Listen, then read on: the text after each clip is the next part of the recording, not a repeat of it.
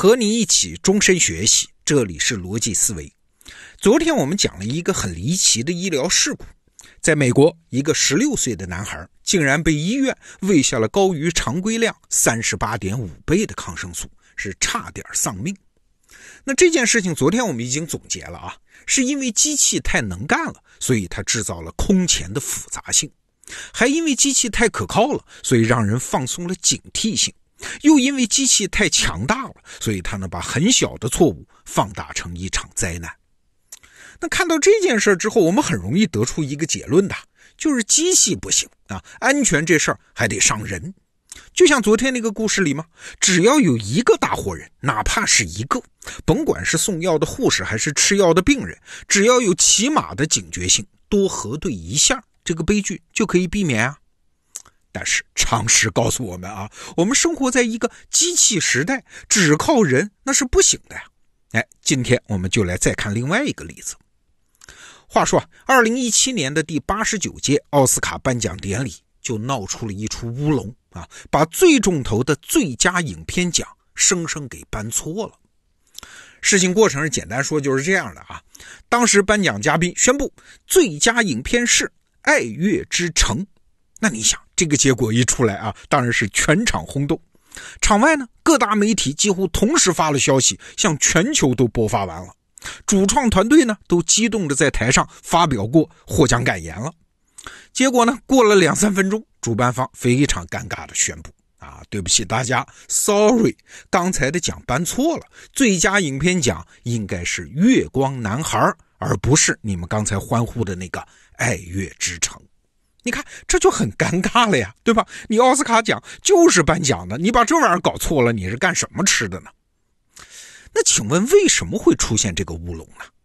因为负责递颁奖信封的人把信封给拿错了。那请问这个递信封的人他是谁呢？哎，可不是普通的阿猫阿狗啊，他是普华永道的审计师。这事儿今天说起来，你可能觉得有点奇怪。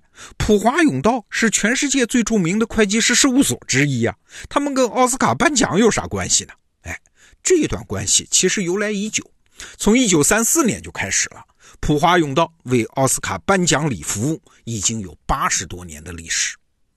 那为啥一会计师事务所跟颁奖能扯上关系呢？哎，两个原因。第一啊，奥斯卡计票。这个可是个大工程啊，本身就是一件非常复杂的会计工作，所以当然需要普华永道这种顶级的会计师事务所的专业能力。但是更重要的是啊，还要借重普华永道的信用和品牌能力。只有像他这样的独立的第三方机构啊，才能让公众相信这个计票工作是既准确的又是公正的，里面没有黑箱黑幕的。那著名的会计师事务所，他们算的账，连华尔街啊那个真金白银过日子的人都能认，你好莱坞当然也能认了。那普华永道这次犯了这么低级的错误，是因为他们徒有虚名吗？还是活干的草率呢？其实都不是啊，他们干这个活啊，既有悠久的传统，也有严密的系统，而且这个系统是严格排除机器介入的。你看啊，奥斯卡选票那可不是网上填的，都是人手填的；计票呢是人工的，结果呢，哎，这是单独的一条规定啊，是不准输入计算机的。为啥？因为怕黑客侵入计算机嘛。一来是干扰结果，或者是提前泄露结果，这都是奥斯卡奖承受不了的呀。所以每届奥斯卡奖的最终结果，直到颁奖典礼开始的时候，都只有两个人知道。谁呀？就是普华永道的那两名审计师啊。当然了，对这两个人的要求也很严啊，他们得牢记结果，不仅要写在纸上，还得记在大脑里啊。同时，为了避免堵车、信封丢失等等意外情况，他们特意准备了两套一模一样、装有奖项结果的信封。两个人是各带一套，兵分两路前往仪式现场啊，路线都不能一致。在现场呢，他们俩分别站在舞台的左右两侧，这样能保证颁奖嘉宾无论从哪边都可以拿到需要的信封。你看，考虑的很周全吧？但是没有用啊，人就是人呐，人是一个脆弱的、非常容易受情绪干扰的物种和系统啊。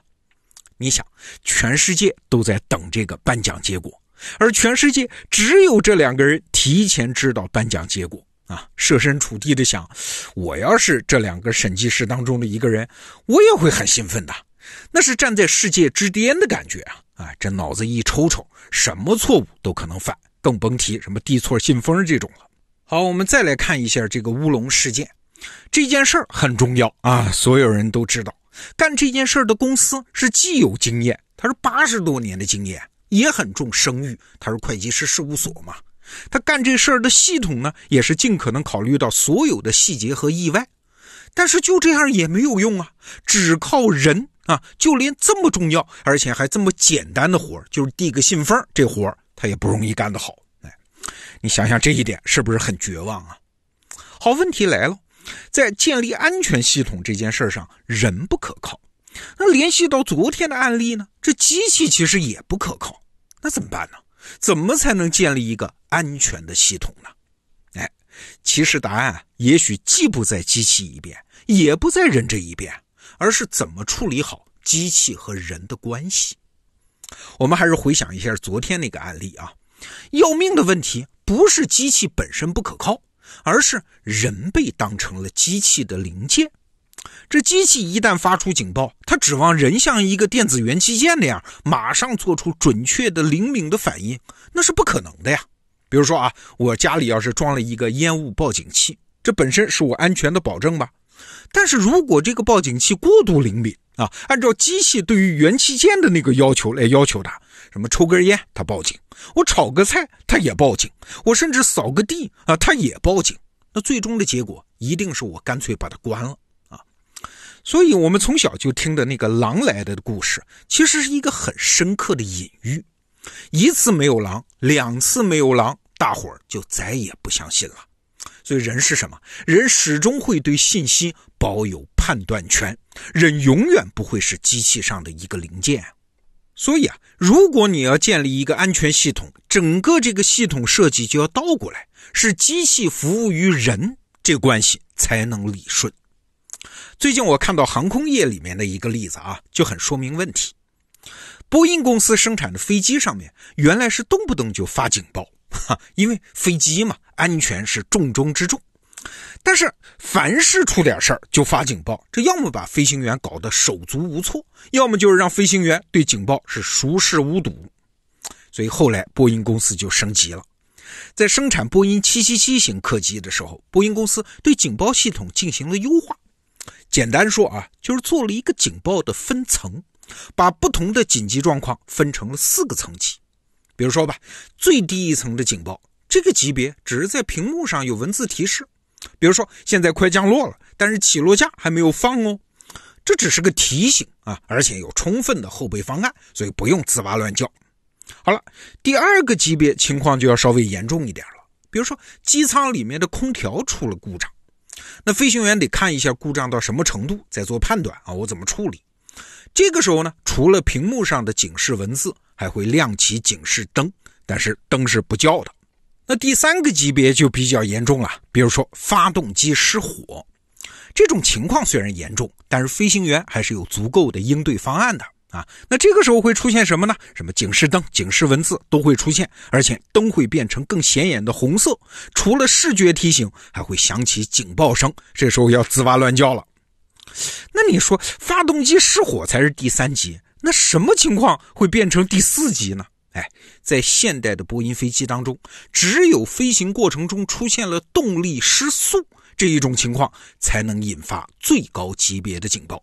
因为一旦失速啊，要不立刻采取措施，飞机很可能面临坠毁的危险啊！这时候上面说的什么红色警示灯、警示文字、语音警报都会同时出现，警示文字还会变成最显眼的红色。这还不够啊，飞机的操纵杆，就是飞行员握着的那个东西，也会剧烈震动啊！这就是要让飞行员能够立刻看到、听到、感觉到飞机正在失速，必须立刻采取措施。你看啊。这个改造看起来只是一个优化，只是把警报分了级嘛。但其实这背后是一个实质性的改变，就是安全系统中人和机器的关系颠倒过来了。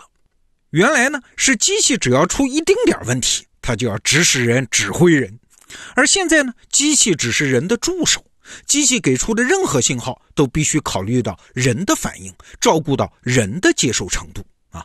安全的最终责任其实交给了人。也许啊，这才是未来所有安全系统该有的样子。那今天的最后呢，发一点我自己的感慨：人类社会一直这样啊，每次机器发生一点进步，人类社会都会出现一种声音：不得了啦，机器要替代人了。其实这件事从来没有发生。机器每前进一步，人都会水涨船高的相应的前进一步。你想，没有汽车之前就没有汽车司机啊。有了飞机，才有了人类的飞行员啊！有了计算机，就有了编程人员啊！对，人类这个物种，它总能在机器的基础上重新定位自己的存在，并且握有对文明世界的主导权。